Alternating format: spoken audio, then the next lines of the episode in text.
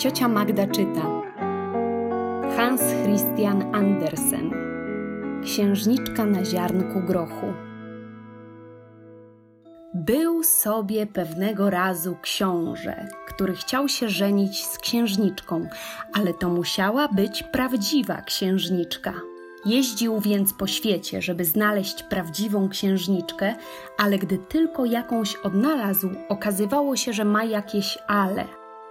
Księżniczek było dużo, jednak książę nigdy nie mógł zdobyć pewności, że to były prawdziwe księżniczki.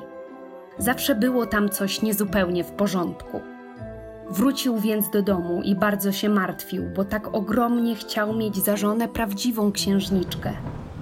Pewnego wieczora była okropna pogoda. Błyskało i grzmiało, a deszcz lał jak z cebra. Było strasznie. Nagle zapukał ktoś do bramy miasta i stary król wyszedł otworzyć. Przed bramą stała księżniczka. Ale mój Boże, jakże wyglądała!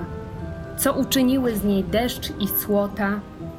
Woda spływała z włosów i sukien, wlewała się strumykiem do trzewiczków i wylewała się piętami. Ale dziewczynka powiedziała, że jest prawdziwą księżniczką. Zaraz się o tym przekonamy, pomyślała stara królowa, ale nie powiedziała ani słowa.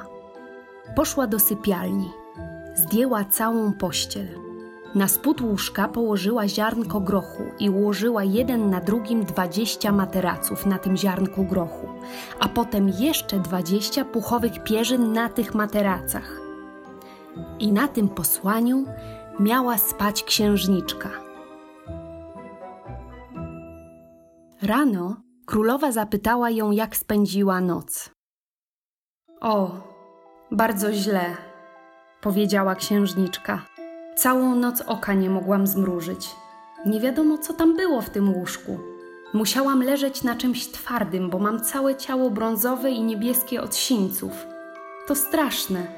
Wtedy mieli już pewność, że była to prawdziwa księżniczka, skoro przez dwadzieścia materaców i dwadzieścia puchowych pierzyn poczuła ziarnko grochu. Taką delikatną skórę mogła mieć tylko prawdziwa księżniczka.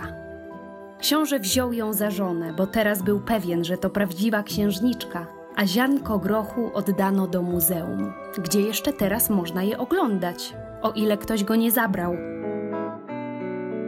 Widzicie? To była prawdziwa historia.